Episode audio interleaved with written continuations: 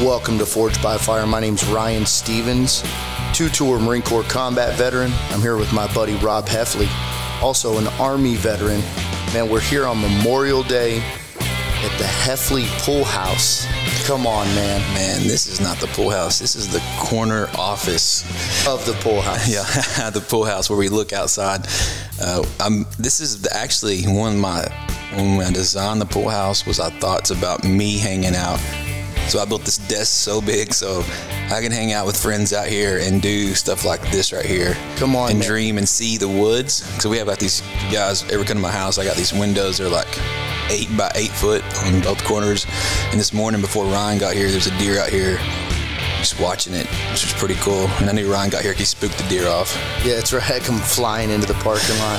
If you guys don't know, um, when you uh, just to explain it, there's almost it's almost like a barn type feel, uh, it, it, like an outdoor type feel. A lot of wood, um, rock, and it looks really awesome. He's got a pool, uh, a rock is a diving board, so it, looks awesome. And then you walk back into this office, and the big windows lets a lot of light in, and uh, you can see the trees, and it's pretty awesome. And this is the uh, first time we've done a podcast in here, right? Yeah, and that's what uh, like that's why I was excited about doing it. Cause, Ron was trying to be really nice there. This is like redneck heaven. That's what I'd call it. You know, like it's kind of fits my personality. There's a lot of the redneck lot, Hilton. There's like a lot of cedar and western red cedar and some other wood, and even like there's my my uh, desks made by cedar. Uh, Eric Menzie built this thing, which is amazing. He's an amazing. Uh, he's more of an artist than I guess builder. I really feel like just the way he makes a fit and. Uh, but it's kind of my, my, home, my, my little piece of uh, paradise here in, in, Arkansas. That's right, man. But uh, man, I'm excited. Memorial Day, like we have uh, a lot going on, a lot to talk about, a lot's happened even just I mean a short time in a week. But uh, just real quick, man, Ryan, before we get started, get your grid coordinates. Kind of where are you at today? Um, uh, man, I think uh, I, I'm doing really good. This is a weird time for me. There's times that uh, I'm real happy during the day, and times that I kind of reflect and I get uh, depressed a little bit. I think is a good word where I get down and uh, kind of internalize, and I kind of get in this weird position where. Uh, where I almost want to um, recluse away from people. I want to kind of back in and not really deal with people on Memorial Day. Um, and some of it, I think, is just a lack of education. People thank me for my service on milita- uh, on Memorial Day, and uh, sometimes that's a that's a knife. And, and I, and, I, don't judge them; it's not their fault. They just don't know the difference between Veterans Day and Memorial Day. I'm sure we'll talk about it today, Rob. Um, but yeah, so today is kind of one of those weird days, man. I feel like uh, Neapolitan ice cream, man. I'm three different flavors. Um, I'm always excited to come kick it with you, man. I feel like we always have great conversations and uh, I always walk away with more wisdom than I showed up with. And uh, I know we're probably going to kick it today and do some stuff, but man, yeah, just a little bit different of a feeling, man. What about you? What's what's your grid coordinates? And I'm I'm happy to be here. I'm not going to use my inappropriate I just say I'm happy, like like a fat girl at prom. if there's any fat people out there and girls too, I'm sorry, I, am I'm, I'm still fat, you know. But that's just like a, a joke. But uh, man, I, I really because my wife's like, why are you doing a podcast before Murph in the crack of dawn morning when you don't have to get up? But, Welcome to the dojo. But I was like, you know, I mean, that's excited. Like me and Ron have a friendship, and I I get it. We have like very limited time windows where we get to hang out, and we like squeeze the most out of those. And that's true I, story. I knew he was coming up here. I was like, hey, what about if you came extra early? Which you know, I feel bad for him to come up here, but you know, extra early. I was like, man, how excited I was. Even last night, I went and got. We're doing a big cookout after Murph. Uh, at the house, and I went to the grocery store last night at ten thirty when I got home, and I was, you know, thinking about stuff. And I got home, and I sit down, and uh, I started watching. I was like, man, what are my favorite uh, some more movies? I started going through and uh, searching, and uh, and there's one of the questions too when talked about because I think uh, as a kid growing up, man, that was one a huge influence on me about the military was man the movies, the war movies, and uh, I, still, I still love them. You think uh, is that what uh, helped you become a patriot, Rob Heffley? You think it, that's what kind of kicked oh, yeah. you in the booty and put you on the path? What do you think? I, I think I think a huge part of it, man, because we you know we talk about this a lot because when you see movies and you see men that uh, sacrifice to give up something greater for themselves, you know, they find stuff. And as a kid, like I've talked about this before, we had an illegal satellite and had like every channel in the world.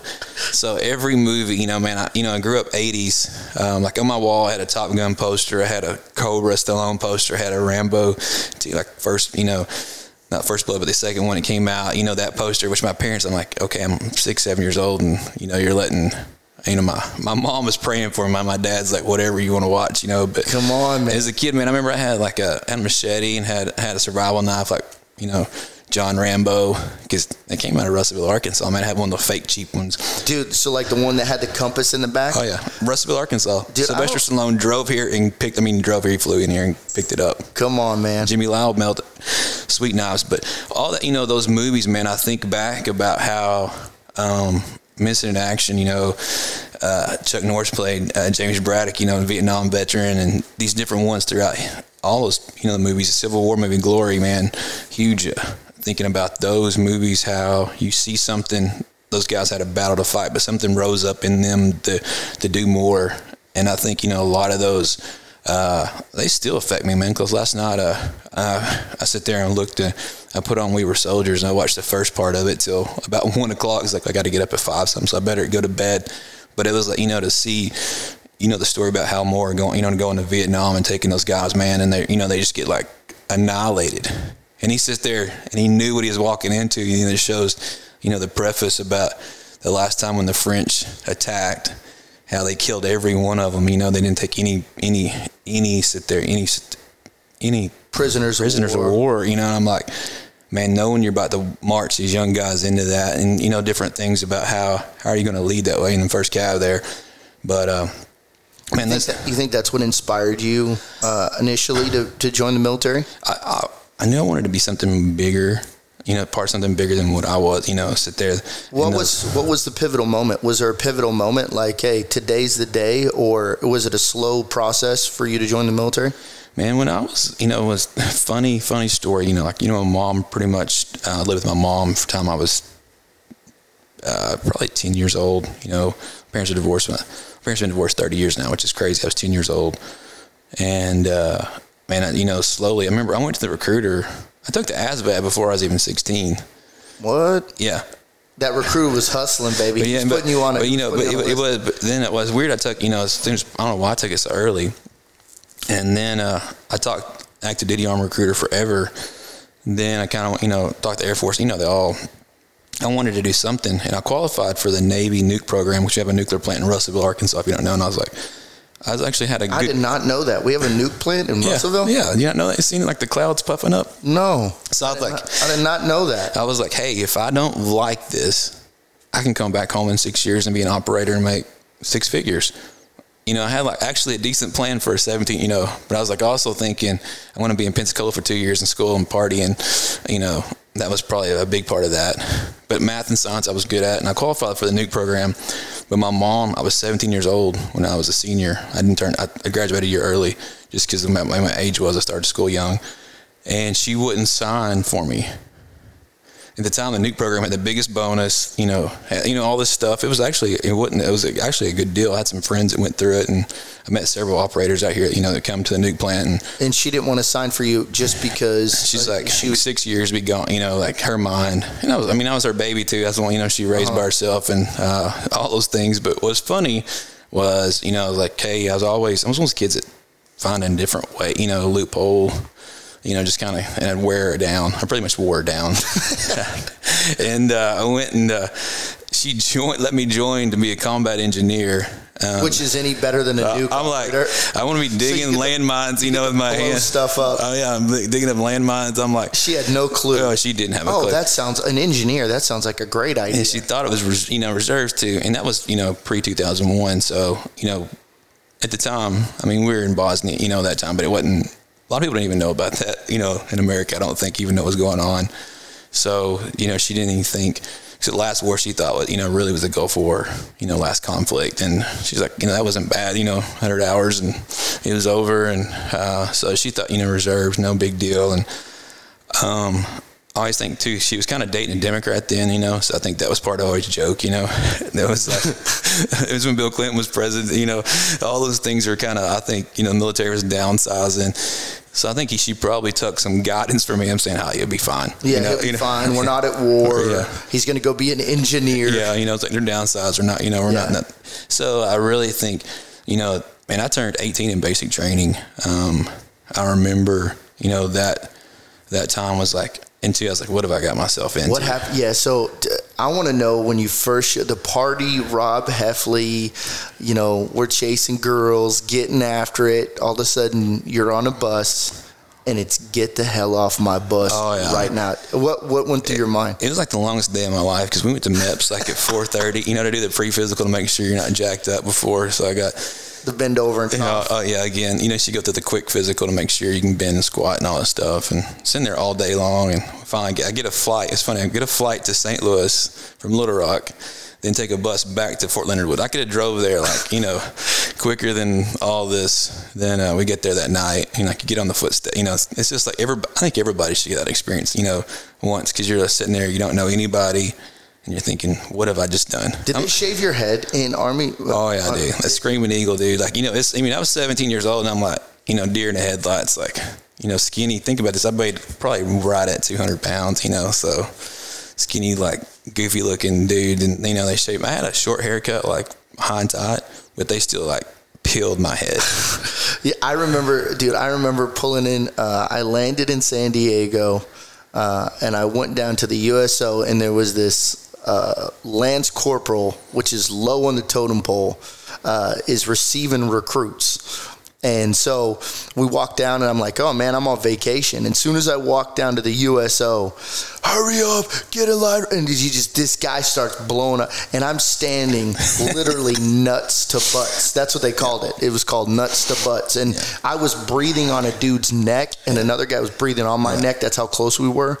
Dude, we got on the bus and we drove around. What I now know is that it's less than a mile, mile and a So you were, half. you were actually on a bus. yeah, they put us on. See, a, I, we on a cattle truck. No. No, it was like a bull. You know, bull wagons already haul pigs Yeah. and cows in. Yeah. Well, they put us on one of those for humans that had two levels. Listen to what you just said. You said they put us on a cattle truck that was made for humans. Yeah. It, it- it would be called a human trailer if it was made for human. Yeah.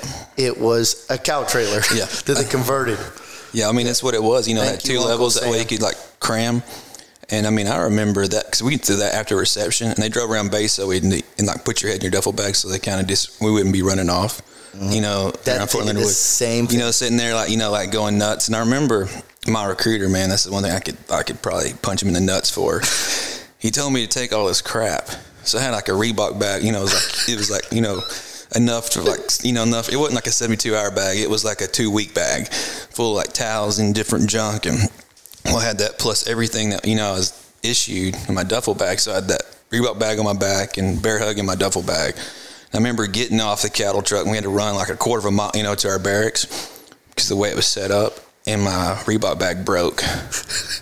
And so I was bear hugging both of them, you know, like barely 200 pounds, you know, six foot four, like leaning, about to fall over. And I was like, this idiot. I remember I was cussing him in my head, you know, like told me to bring all this crap. I didn't, you know, need none of. They took it, you know, put it away anyway. Did he did he lie to you uh, about what you were going to be and, and, and joining, or did or did he No, he man, he uh, he was. I mean, he, he joined the army so long ago. I mean, he you know, most uh, army recruiters like E five, E sixes, you know, and he was probably twenty years into. I mean, like whatever he remembers and what he know, you know, some of the recruits he went. But I was like, why are you telling me to bring all this crap, you know? And uh, I was sitting there, I was like, I didn't, you know, they're going to give you everything. You need running, decent running shoes. That was about it. Uh, and if I would have known then, I would have taken knee sleeve sticks. My knees were just jacked from as before they started giving all those recruits all these little nice things. But uh, I'll never forget sitting there listening, you know, to that, and I was thinking, what have I got myself into? And they put us in like it was like concrete square, you know, four by fours. Kind of how they reports. Each of us got a four by four, and they made their made sure we got everything that was issued to it. Everybody had their stuff, and I had a drill sergeant. He was cross-eyed. you don't know if he's looking at you or the guy next to you know. so you're like sitting there like you know, you want to say, who are you talking to? Yeah, you know? say that, get smoked. yeah, you can sit there and in them brown rounds, and and I had like three of them that were like so much shorter than me. They just pecked my chest, you know, like I'm like, so I didn't even see how, you know, like I don't know why, but when you when you said I had a drill instructor this cross, I don't know why I think that that's so funny, but I picture like uh, just uh, the guy from Waterboy, you know. Oh, like, it was about like that, man. It was, it, and I felt bad, you know, because he would try to overcompensate for that. I think he Oh, knew I'm he sure. was, you know. I was like, dude, put some sunglasses on, or put, you know, something, you know, just that way you don't sit did, there. did you ever laugh? Did you? Did Oh you man. I was, you know, I think really, I think a lot of times people, you guys have been in basic training in any branch.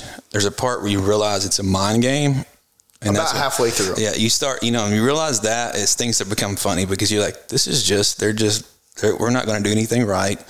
We're not going to, you know, even when we do do it right, we're still going to get smoked. And, you know, no matter what they do, you know, I have that mindset they can't break, you know. Well, you, you know what I figured out now that you know I was in the military and I get out now. I train people now. I realized that what they were doing is trying to build camaraderie. They're trying to build a tribe. What they want, you don't have a common interest in boot camp. What do you, what's your, really your mission? So your mission is is hate the drill instructors as much as you can and work against it. And that's what we call like the Lance Corporal Underground. All these troops working together.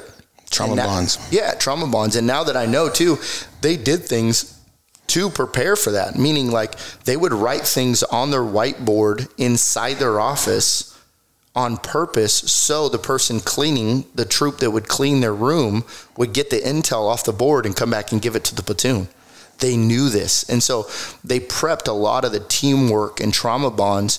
Uh, so they had a mission, and their mission was to, you know, uh, hate the drill instructor together. You know, they gave him a bond, it gave him something to bond over. Yeah.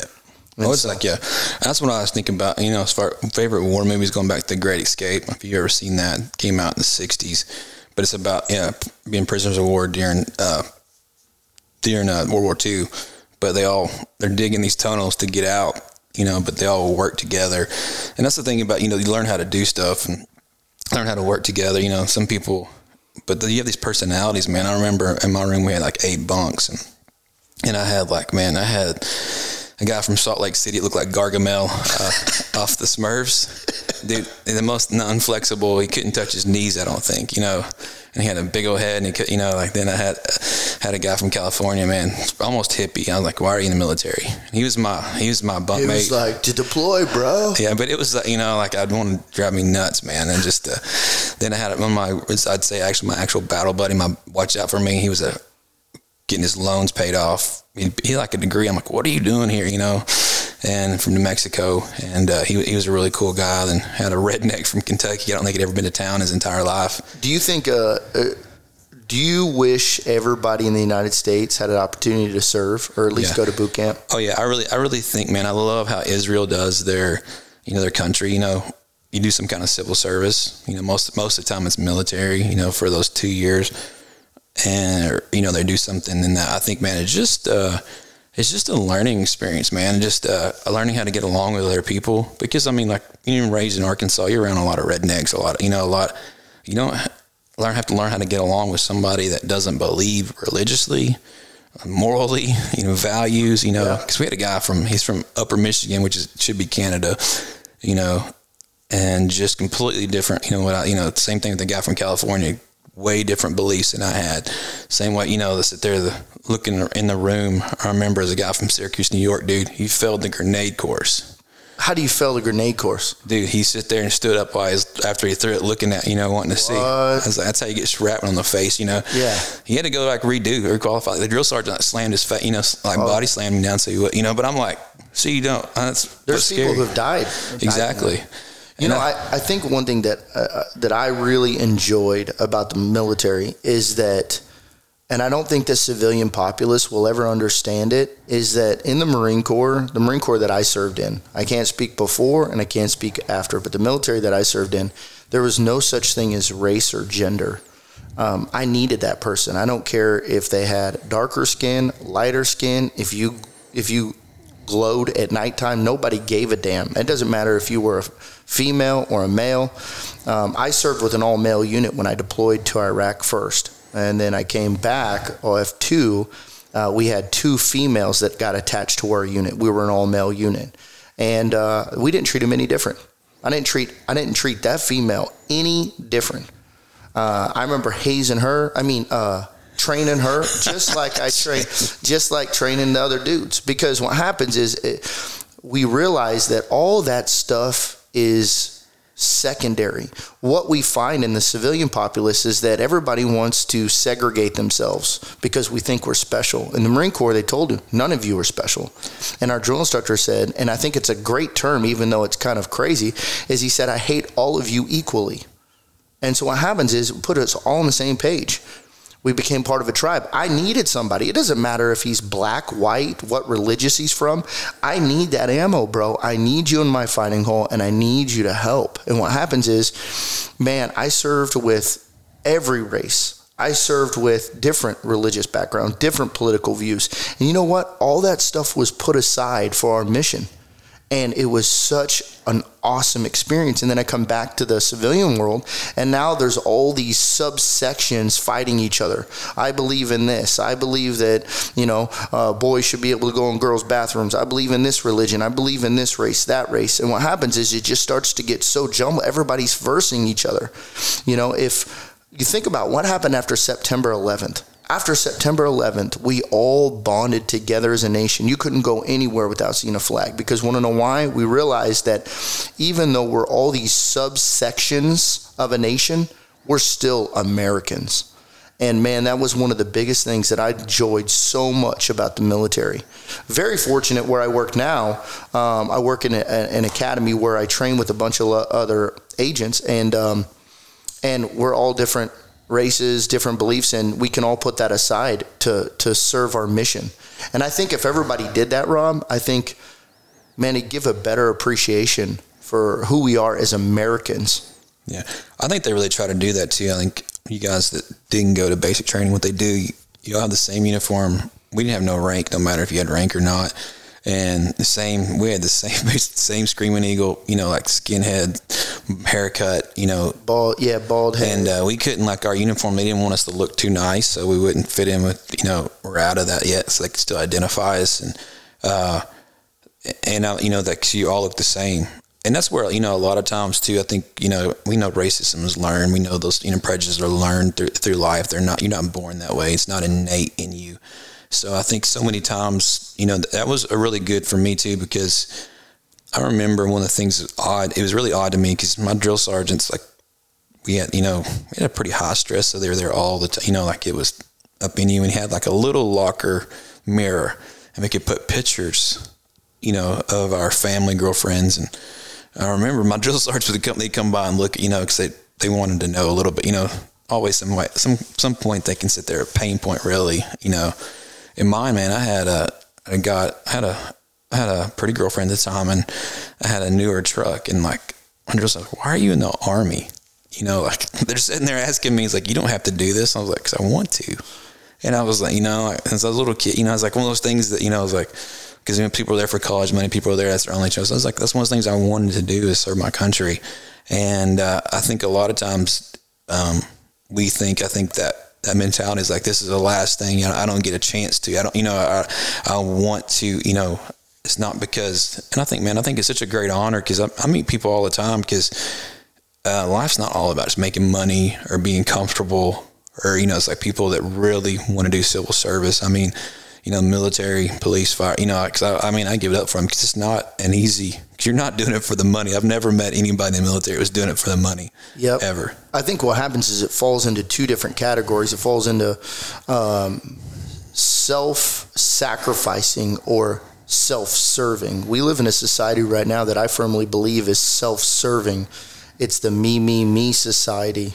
And uh, people who serve as our per, uh, public servants, our firefighters, nurses, doctors, military. I just, I want to say, I mean, I know Rob agrees with me, but man, we have the, we we we owe the deepest gratitude to our military members, uh, people, law enforcement, firefighters, because they are self-sacrificing. You think about this: that our military members, no matter what age they were when they joined, they took a check and they they wrote it out to the, the United States, and it said, "I'm willing to let you cash this and the payment is up to to include my life. Think about that. I mean, that is powerful. So I don't care what you did in the military.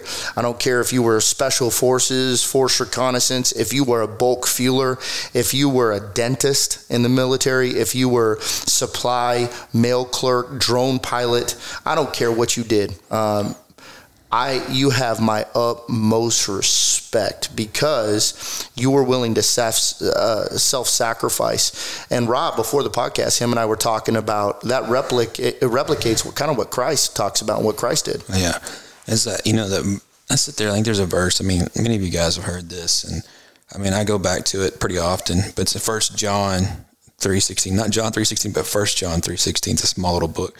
It says we know what real love is because Jesus gave His life for us. So we also ought to give up our lives for our brothers and sisters. And, uh, you know, I think one of those things right there, we see that self sacrifice by him. He gave his life up so we'd have, you know, eternal life. And I think a lot of times we see that, you know, man, we see self sacrifice. I think it, um, that's why the movies and stuff, you know, brings up, you know, the stories, the backstories we hear about, you know, like today, about to do Murph. Um, if you guys don't know, many of you guys have seen the movie. Um, Lone Survivor. Lone Survivor and it's about you know it's a workout to memorize his life. And i think you know i was like this guy had no clue you know his you know that just the people that even know who he was or even know his name. You know so many operators people never know what they do or how they did it you know sit there and just kind of his story you know is public. And uh, but i was like you know that memory is just as part it really just suffer today. And uh, that's right. I have a firm thing that i say all the time. We need to sacrifice and i challenge our listeners if you listen to this uh, uh, after it comes out, it'll be after Memorial Day. But I challenge you to sacrifice a little bit for the people who have sacrificed for us. Um, it gives me a sense of appreciation. Like today, dude, my back is smoked uh, from jujitsu, and then I tweaked it, dude. But I'm still going to go out there and get after it. The reason why is because I have a sense, uh, like uh, like I owe my dues. I can sacrifice a little bit for other people that are have sacrificed the ultimate price. Um, like Michael Murphy, he, he, was doing an operation called Operation Red Wings, right in Afghanistan. Um, he was in the Hindu Kush, and he was they were getting after it, and um, what was really crazy about him and it it's very biblical and i think people are drawn to it is his we not idolize that's the wrong word but we hold these people up and we use these words heroes and it's i believe it's because we're drawn to that. Uh, we look at this and we say there's something amazing about it. It's because it went way back in history you know, Jesus did it back in the day for us. And so that's what he did. He came out and he was trying to, they were surrounded, uh, they were getting beat down uh, by, the, by the local tribes. And um, there was the opposing force and these Navy SEALs were just clicking off safe, wearing them out, and they needed comms. And if you were in the military, you know that it cracks me up. We can put a man on the moon, but we can't talk to somebody on a radio. It just it, it you'd think if anybody was in charge, they could oh, yeah. fix the damn radios. But anyways. Uh, he was trying to get comms and uh, went out and he exposed himself into an open area so we can get comms. And uh, he ended up getting comms, calling for backup, and ended up getting shot, mortally wounded, and he fought till his last breath. Literally, they found him, uh, you know, firearm in hand. And uh, according to what I read, uh, so he fought to his last breath. I mean, come on. And so that's what we're going to be doing right after this podcast. And the, and the Murph is what, Rob? Uh, it's a run a mile, 300 air squats, I think 200 pull ups, and 100 push ups. I can't, I get those always mixed up. Yeah, I think it's 100 pull ups, 200, 200 push ups, then run a mile to finish it off. And uh, I mean, it doesn't sound like much. Yeah, it doesn't sound like much to. Uh, me and Ryan are like both broken right now. Actually, I'm going to the doctor tomorrow so I can get a referral to see a uh, orthopedic surgeon for my knees because I haven't been able to walk the last week. We're all broke. We're like so, uh, today. I'm like, how am I going to do? Am I going to walk this? And what am I going to scale for? You just squats? do cruise with me, man. I, am going to yeah. be slow. We're like the. It's funny. We're going to show up. There's these athletes that are going to run it. I mean, literally haven't had a carb in six months, and then Rob and I are going to be like the geriatric athletes. We're going to show up with a walker. You could you could push me in a wheelchair. Yeah, that's what I mean. I thought about getting my bicycle out there and. Uh, but I was like, you know, those things are, you know, it's really not about what time you finished, and it's it kind of it's kind of suffering a little bit today for to memory, and and it's one of those things too. I really, you know, Memorial Day is about people that fallen. Uh, veterans. It's not about just for the veterans that are alive. It's about the fallen veterans. And a lot of times we don't, we kind of get that uh, forgotten about. Cause I mean, we, uh, if you don't understand that, and I think most most things not just not. I try to do it often. Uh, mean, I see you know see a flag. I think it means different things to different people. And I, this week I was actually in town when they're putting the flags. There's a small community in Dover. It's like north where I live at, where I went to school at, and I was watching a guy put the little flags out, and uh, it kind of. I was like, "How cool is that? That's his job, you know. He's going around town and putting the flags in the in the holders, and uh, you know, I think a lot of times we just forget about you know the, the sacrifice and those things, and just you know the little things. And even like I went to Sunday, where I grew up in in the middle of nowhere. It's called Tarleton Cemetery. It's in Lurton, Arkansas. Uh, my, where my grandparents are buried, my brother, family, and to see the flags around the graves for all you know all the vets there. Uh, but as you know, the Eden's Memorial Day, sit there, just how we celebrate those guys, and I think a lot of times we just forget about it. That's dude. So a lot of people don't know. Um, for the people that did serve in the military, uh, this is a this could be a traumatic day. Uh, I was talking to one of my buddies, um, Ford Jacobs. Man, this is a hard day uh, for him. A little bit of depression that happens. Um, for me too, a little bit. I get a little bit down. Uh, we lost a buddy named Gunny uh, Gunny Lane, and um, man went out in a horrible way. And so some people, uh, a lot of civilian populace, they just don't know. They're not educated on what Memorial Day is. And so uh, I'll just uh, talk a little bit about it because some people will say, Thank you for your service on Memorial Day. And, you know, a lot of vets, they got it. Uh, it's not a big deal, but you could be dealing with that one vet who's really depressed because he lost his best buddy. You know, was holding him in his arms when he bled and bled out and died, and saying thank you for your service. Man, that could just turn the wrong knife, you know, and, and hurt him uh, even though our society is probably trying to do the right thing. So Memorial Day, uh, it's the history of Memorial Day goes back to the 19th century. Uh, people who lost their friends and relatives in the Civil War, they would go to the grave sites uh, of their dead and they would decorate it with wreaths and flags and flowers. Mm-hmm. Initially, Memorial Day was called Decoration Day. Yeah, I still that's my family. We still we have called decoration. I mean, we still celebrate Decoration Day too. I mean, that was like on the Sunday. That's Dude. when we go to the graves, and it's a Southern thing too. I think a lot of people in the South do it, but that, they didn't. You know, the commercialized Memorial Day didn't come into the seventies. That's right? exactly right. Said you know, so what you said, all Americans started to adopt this uh, remembrance tradition because of the Southern states. Uh, that's just what they did. And so uh, they started to devote it to their people, uh, their families that died in military action uh, and we honor the men and women that gave their lives for our country up to now. That's what Memorial Day is. So if you thank a veteran for the for their service, that's kind of the you know the wrong day. Essentially, this should be a day of mourning. You know, but what happens is, uh, Rob, we know all of our military buddies. Uh, we don't really mourn. We celebrate their life. We celebrate what they did. And I'm telling you, I want all of our listeners to know that freedom is not free. Everything that we have is a luxury that's given. And somebody say, "No, I don't believe it. I don't believe in what our uh, you know military does. I don't believe in political views." Let me tell you, there are bad people in the world, and they would come to America in a heartbeat to do bad things. Believe that. Or I mean, right now, I think there's close to said 100,000 insurgents in, in the U.S. I mean, they found that in Alabama. Was it two weeks ago? They found those guys training and looked like a junkyard. Yeah, dude. You know, there, there's kill Americans. I mean, there's evil. That's one thing I think. You know, we live in a fallen world. I mean, we're Christians. Don't, you know that wrong. We live in a fallen world where there's evil, and uh, I think a lot of times we forget that and don't. We don't want to, want to put our head in the hole until something really horrible happens. Yep. And we don't want to recognize. I mean, that's even. Uh, me and Ryan both have guns and knives, and Ryan fights and I would just run over them if I, you know. but I mean, those things. Uh, we, you know, I think a lot of times we have to protect. We have to protect our families. I think that's, you know, I think that's what God innately put us to protect, you know, our country and our, in those things that there's going to be evil people doing evil things. And even my kids, man, because I have beautiful kids, and I think this, the sex traffic, all this stuff going on, I'm like, you know, I watch them constantly. I watch people. Yeah. Even yesterday, decoration. There's a couple of people I don't trust. You know, within ten feet of my kid, I like Yeah. I'll stab you. Yeah, well, I think what happens is we have to realize that we have to realize that there's bad things that, especially not here just in our country, but I mean, there's a there's there's countries that despise the freedoms that you have. I mean, think about it, Rob. How much money can you have? As much as I want.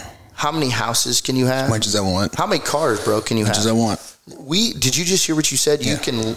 How many languages can you learn? As many, as many as I want. You just said you live in the land of opportunity. There's other countries that hate that. You can have as much money as you want. You got as many many houses you want, many cars you want, as much languages as you want to learn. You can have as many doctorates as you want, degrees. But what happens is there's other countries that hate that. They hate those freedoms that God afforded us when when uh, you know He created this thing called Earth. You know, and so um, we have to have roughneck men that are willing and women that are willing to stand up and say, "Nope, we like what we got." And, and you can't oppose your wills to us. And so what happens is, I think if we don't remember that, and there was a quote that I re- uh, read yesterday, and I wrote it down. It says, "Without memory, there is no culture. Without memory, there would be no civilization and no future." Uh, I think that what that's trying to uh, capture is that if we don't remember what happens or what kind of dictatorships or evils in the world, we won't have a civilization or a future. So we have to remember, and I think our kids. And I mean, us too, our generation, Rob, is that everything is information overload. It's what's happening now, what happened. And then guess what? I was talking to some kids and I'm like, hey, dude, do you remember September 11th? And they were like, no, what happened on September? I'm like, are you kidding me? Like, Yep. so what happens is I think we have to remember the atrocities. We have to remember the evil that's in the world, and that we have roughneck men and women that are willing to just sack up and uh, defend this freedom, defend this country. I, I, it's just one of those things too. I think we just, you know, with, with history, you know, there's always perspectives, we, stuff we don't learn about. And I mean, I was going through yesterday, just looking at, you know, casualties from different wars, and you know, just, I mean, I mean, even Civil War is crazy, and just, you know, things we forget about, and even.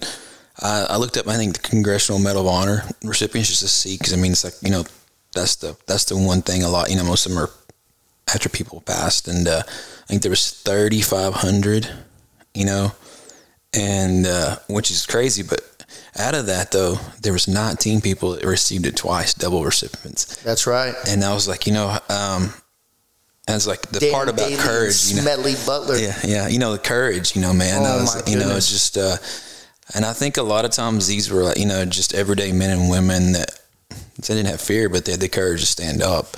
And I think that's where, no matter what you're doing, you can sit in the office, cubicle, whatever, is like you have a choice to make a difference. The status quo, you know, sit there, the difference between a leader and a manager. You know, as a leader's, you know, a manager sits there and just kind of follows it. I'm going to keep doing this, but a, a leader has something innate in them that wants to change the status quo and wants to be different, doesn't want to be the same. And and that's where you know I think to take the courage, no matter what you're doing or where you're at in life, that hey, I can make a difference. It might be a small difference, but you know that's that's how this country becomes actually great. Is because it's not by a president; it's about people taking personal responsibility and whatever God's oh, called them to do and doing the most out of it. I, I agree with that 100%. I would say this too. There's a lot of guys that I've talked to who said, Ryan, man, I, I'm kicking myself in the ass because I wish I would have joined.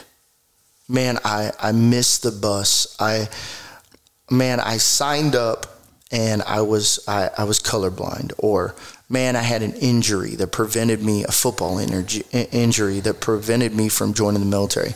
Let me say this exactly what Rob was saying you can make a difference, even though you did not serve in the military, which makes you no different as a patriot. You know, you put a flag in front of your house, you put an American flag, hang it from your house, and you give back to this country. You give back to this country, and that makes you a patriot. You support your veterans, and you help secure the freedoms that this country has. And if that's the freedom of speech, the Second Amendment, all amendments, that makes you a patriot. And you can serve the country just as much. And let me say this quickly, Rob, is some guys, I had a guy get kind of emotional about it. He said, Ryan, I, I, I, I'm really, uh, you know, emotional about it. I wish I would have joined the military and I, and I, I wish I would have joined. I wish I would have joined. And, and it was really in his heart and it was weighing heavy on him. I said, dude, don't wish you would have joined the military. God had a plan for you because what could have happened, Rob, check this out, is he could have deployed. Mm. And then guess what? He lost his legs. Yep. Or he could have got killed and now he wouldn't have been there for his daughter. He could have came back blind or with a TBI from an IED. I said, "Don't wish, brother. God put a put you on the earth for a, a plan become a patriot now. Become a patriot. Put a flag in front of your house. Look at that flag. Realize what it represents. Realize the freedoms that we're afforded in this country and be a patriot. That you can serve your country just as much as a military member. I think, you know, one of the hardest things right there, because I think it's like the, there's the small things people they want to just do the big things. You know, I was like, man, the small things. Uh, I got a friend, Jonathan Metcalf. He just he uh, he just retired out of the army. Um, we've been friends for almost 20 years, and uh, man, he does a thing here, River Valley Veteran stuff. He started a nonprofit even after you know, but like is helping. Um, I think one of the things he put a ramp on a disabled veterans at their house for the wheelchair. You know, come like, on. But I was like, that's you know, it seems like some people that's so small to some people, but that's a huge deal. Dude. And I think you know, finding those things out uh, that like that that need to be done and doing it. Um, people need to be helped, and I think that's the part. You know, your community is like the little things, and I think so many times we we just see the big things we see, and we don't, but we don't see the small, the little things. And I think really, you know, getting back to scripturally, you know, God's like when you, when you handle the little things, when you take care of the small things, is when He starts to give you bigger things.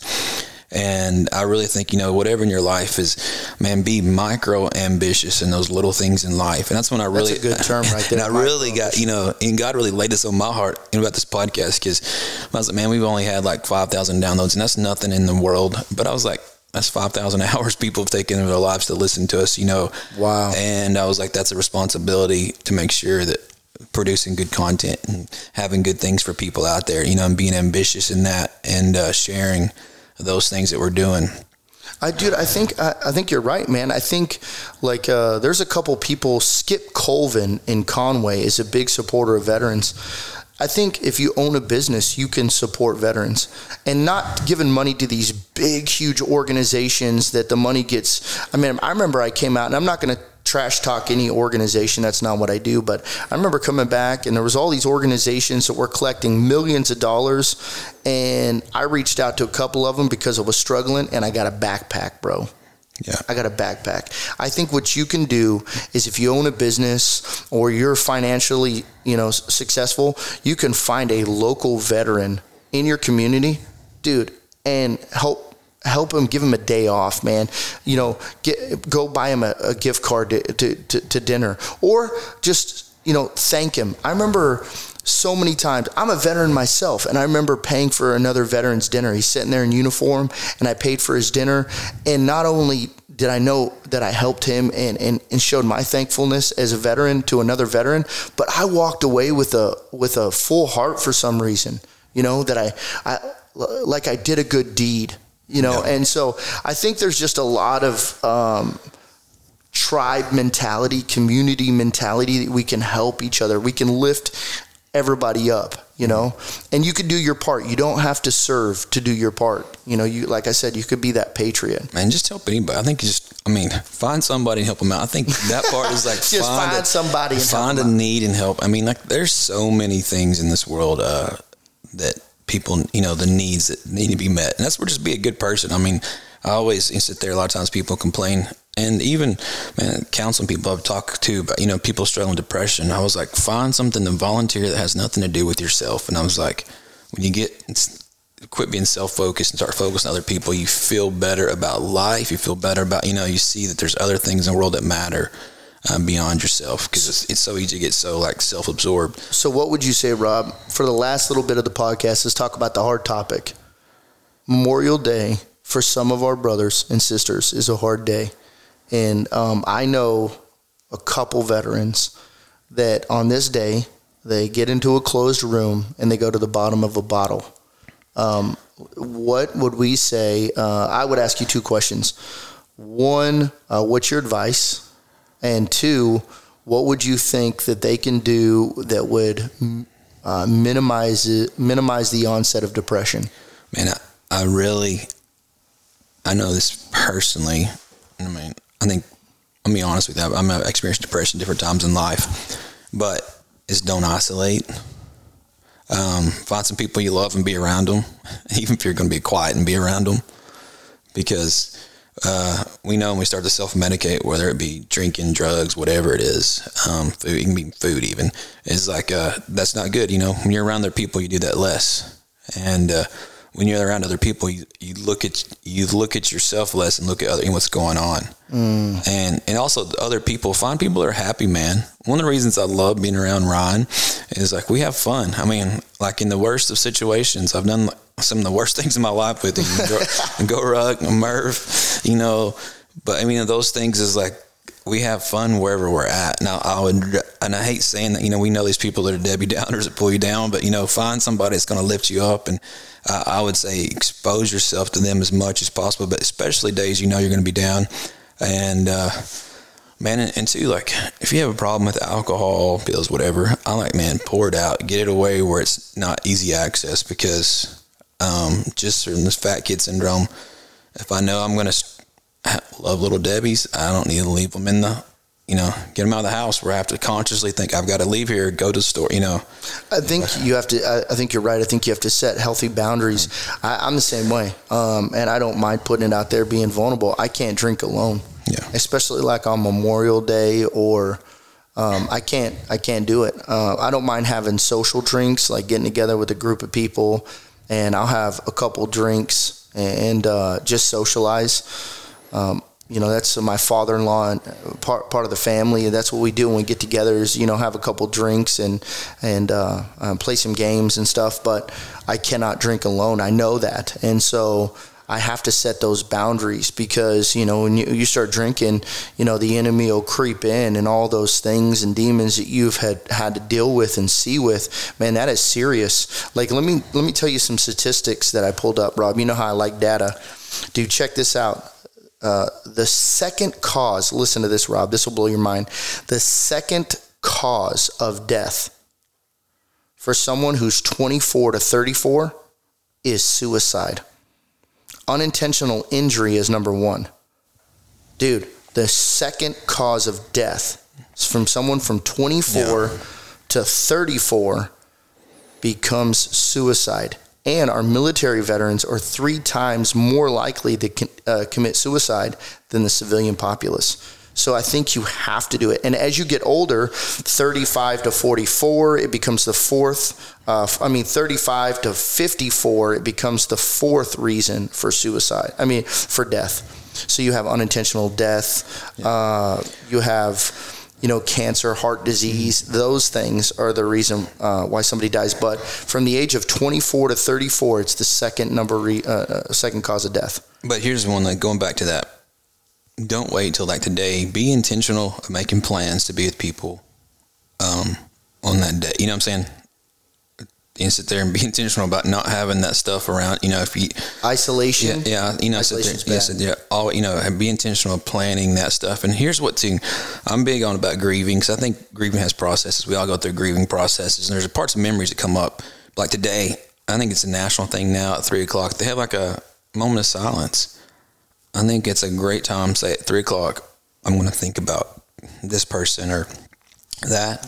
I want to grieve them, celebrate them. You know and know that they're not forgotten and uh, know you know sit there that that loss but also like hey have a time i'm going to go back i'm checking back into the real you know the world i'm not going to sit there and check out all day and dwell on it yeah i think uh, some people struggle with well why didn't why did i come back but they didn't mm. and i would say this personally is I believe God has a plan for you. Man, there was there was two specific times when I was overseas that I thought I was I was DUN done. I thought I was done, and um, one of them almost got shot in the face. And uh, um, man, I just I look back on it, and it's it, God has a plan for me. You know, that, I really, that's a I crazy story. I remember you yeah. told me a couple times about it. Just uh, and so this is what I, I, I ended up pulling a couple other things. Is that um, man, get out and, and get uh, get involved with somebody, but here's some psychological strategies that um, somebody shared with me, and I'll share them with you. probably close out the podcast in a little bit after that. But um, here's some strategies. These psychological strategies. One, get active. When you're active, your body releases endorphins. I mean, I do it through jujitsu. I come home. I'm like, I'm a lion. My wife's like, get out and go roll. I go get my ass beat, uh, beat up a little bit, beat up some folks a little bit, and I come back into the home. I'm totally different. Second, um, challenge negative beliefs. Why? Why are they negative? Challenge them with your mind. They come in, they come into your mind. Why am I believing this? Why am I listening to the lies? Um, identify what you need. You know, I know what I don't need. I don't need to be drinking by myself, isolated with a bottle, man. There's just nothing comes good of that. Uh, be assertive. Be assertive about your actions. Um, a, a lot of reasons that our vets feel like they need to commit suicide is they got those inner demons and they also feel like they lost control. Back in the day when they were in the military, you and I both know. I mean, you had troops you were responsible for, you had a mission, and now you come back and you're life's out of control. You work for some boss who's an idiot, who might not is never deployed. He doesn't really yeah. know, and he's telling you about, you know, that you're, you know, his this small mission is so huge, and if you listen to him, he's never had any life lessons, and so what happens? You lose control, and you start to feel that depression kick in. Uh, here's another one: accept yourself. Accept yourself for who you are, what you've done. Think about all the things that you think might have been bad you need to go back and look what's what are all the good things you've done. Yeah, I think you know fix on the good. I think that's a you know perspective there. Just there's so many good things. Here's another thing too, man. Not, not just your vets because there's people that are not veterans never served anything to deal depression. This is oh, all good goodness. stuff. You know, like I think just uh, you know living your life that hey, there's good things and good. You know, today you know these feelings pass too. I think a lot of times, mm. you know, this, you know, a feeling, emotion, it comes and goes, and that's where you know, uh, taking control of these things. What can I do to be better?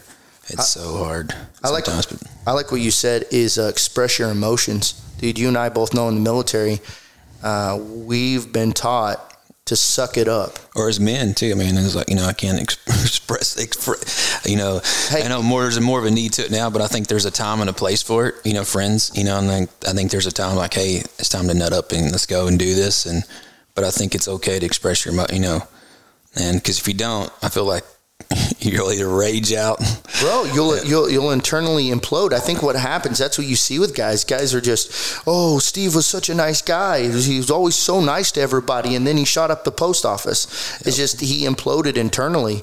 I think that it's okay to not be okay. Yep. It's okay to not be okay. And but I think what happens is like so a lot of guys that are uh, like in my circle are very positive, optimistic people, but they're but they're realist. But a lot of people are positive, and so you don't want to bring negative to a positive crew. But I think what we use in my circle of friends is we say, "Bro, I need to bleed on you," yep. or "Hey, you can bleed on me." That means let her rip. Whatever it is, express your emotions. But I think that's having abandoned brothers too. I think. Yep. Uh, one thing we me and Ryan, we talk about this often, and me and Ron have a friendship where we can talk to each other and we know something's not right. Yeah, it's not you know. And I was like, this ain't accountability. Accountability, I can lie to his face and say I'm great, but he knows when I'm saying I'm great that we're close yeah. enough that you're like, what's what's up, dude? Yeah, you're you lying. Know, even like last week, man, I was struggling. I mean, honestly. Oh, I'm good. My my my, my, my marriage, my marriage had some bombs, you know, and me and Jessica are great now, but it was like these little things, man. It was like landmine. Like I would hit one landmine and I would jump, you know, somewhere else. And it was like I was just getting just throttled, and uh, it was like my pride was like making it worse. And Ron's yeah. like, "What's up, dude?" But you know, like, you know, I'm and, good. I know you're not good. Not good. But you know, the part of that too is you know having friends that you know that pushed. And even me and my wife went and met with some mentors and met with another you know couple at the same place we're at. You know, and those things too is like having friends that call me out and say what's going on? What are you doing? What are you doing about it? And uh, I think having the friendships uh, man, like that too when you're down, that see you and know you, and having those, you know, the band of brothers to do stuff with on those days like today that know your heart. And I, I mean, you say, man, I don't have that, but here's what happens: you you got to seek it out. I mean, it took me years to find really good friends. I feel like uh, I always had friends, but you know, sit there that that want to be in reciprocal relationship. And that means, you know, how do you get a hug, give a hug, you know. a lot of people don't want that, Rob. Yeah. You know, I think that's really good you said that. If you're going to do that and have somebody you can bleed on, you got to be there. Uh, somebody said something, he said, well, you never come see me. Well, the flip side of the coin is you never came to see me. Yep. Right. So what happens is it's got to be on both sides. If you're willing to put a tourniquet on me emotionally, I need to be able to put a tourniquet on you as well. Right. Um, that self-sufficient relationship where I can count on you and you can count on me, and we're both bringing value to the table versus someone who's just being the sucker fish. You know what I mean? I think you both got to have that. And if you don't know, man, you can find those people for our listeners. You're like, Ryan, I don't have anybody. I'm working in a job. I hate everybody I work with. I'm, dude, you need to get out and find something where you can build your trauma bonds. That's jujitsu. That's CrossFit. That's these GoRucks, these Tough Mudders. Dude, there's there's these groups where people go out and they get after it together.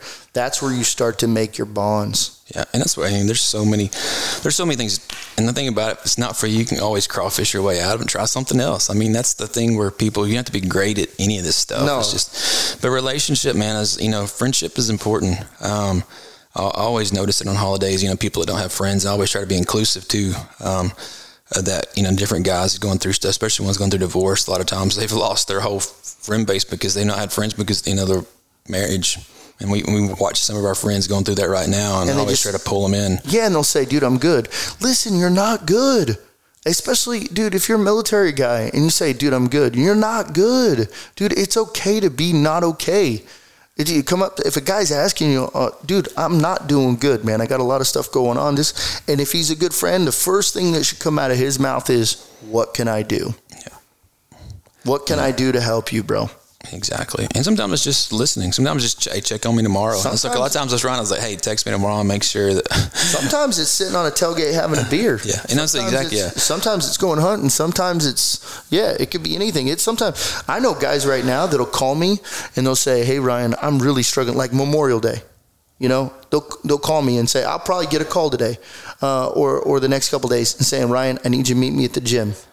Yep. We're gonna put the mouthpiece in, and we're just, dude, and we'll just fight. Yep. And dude, when you start fighting, and we're not gonna injure each other, but we're gonna hurt each other.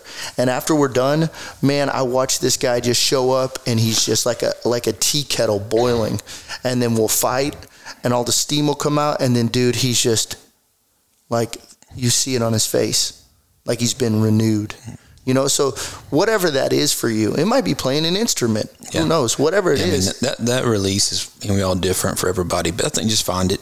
But I mean, we're we're a little bit over on time today. Come on. Uh, but uh, one thing, a quick like, hey guys, if you get a chance, get on uh, iTunes, Stitcher, Podbean, whatever, and give us uh, rate us. You know, sit there and give like some feedback. And also, Forged by Fire, it's on Facebook and Instagram. Hey, comment on there, whatever, because like definitely like you know we got some uh, stuff coming up, and uh, just want to engage more um, with you guys, and you know, questions, answers, and you know, sometimes we talk about some stuff. We'll talk about more. If you guys want to know about it, but uh, one thing too, looking for a band of brothers coming up in Texas in the fall, a Man Alive expedition, something me and Ryan are invested in. I love um, that place and it's you know it's helped us you know really form a band of brothers you know also but bring some guys in that are struggling and um, really looking for that and, and it's a it's a it's a tear off a Wild at Heart, a little bit different, but we did our own individual thing. But we're gonna do one in Texas in the fall. If you'd like more information, man, just message us about that. But uh, man, today, you know, I want to end on a good note, a happy note, because you know today really is about celebrating the lives of the That's fallen exactly veterans. You know, it's, right. it's about to celebrate. You know, not just the Debbie Downer, like, hey, how can we be you know, celebrate and go sit there, memorize these people, you know, and serve their memories for greatness because it's not for nothing that we live in, you know, this country where we're a great country, you know, enjoy this beautiful day today. But Ryan, can you take us out today? Absolutely. From Forged by Fire, we are so thankful for the people that made the ultimate sacrifice for our freedom. Forged by Fire out.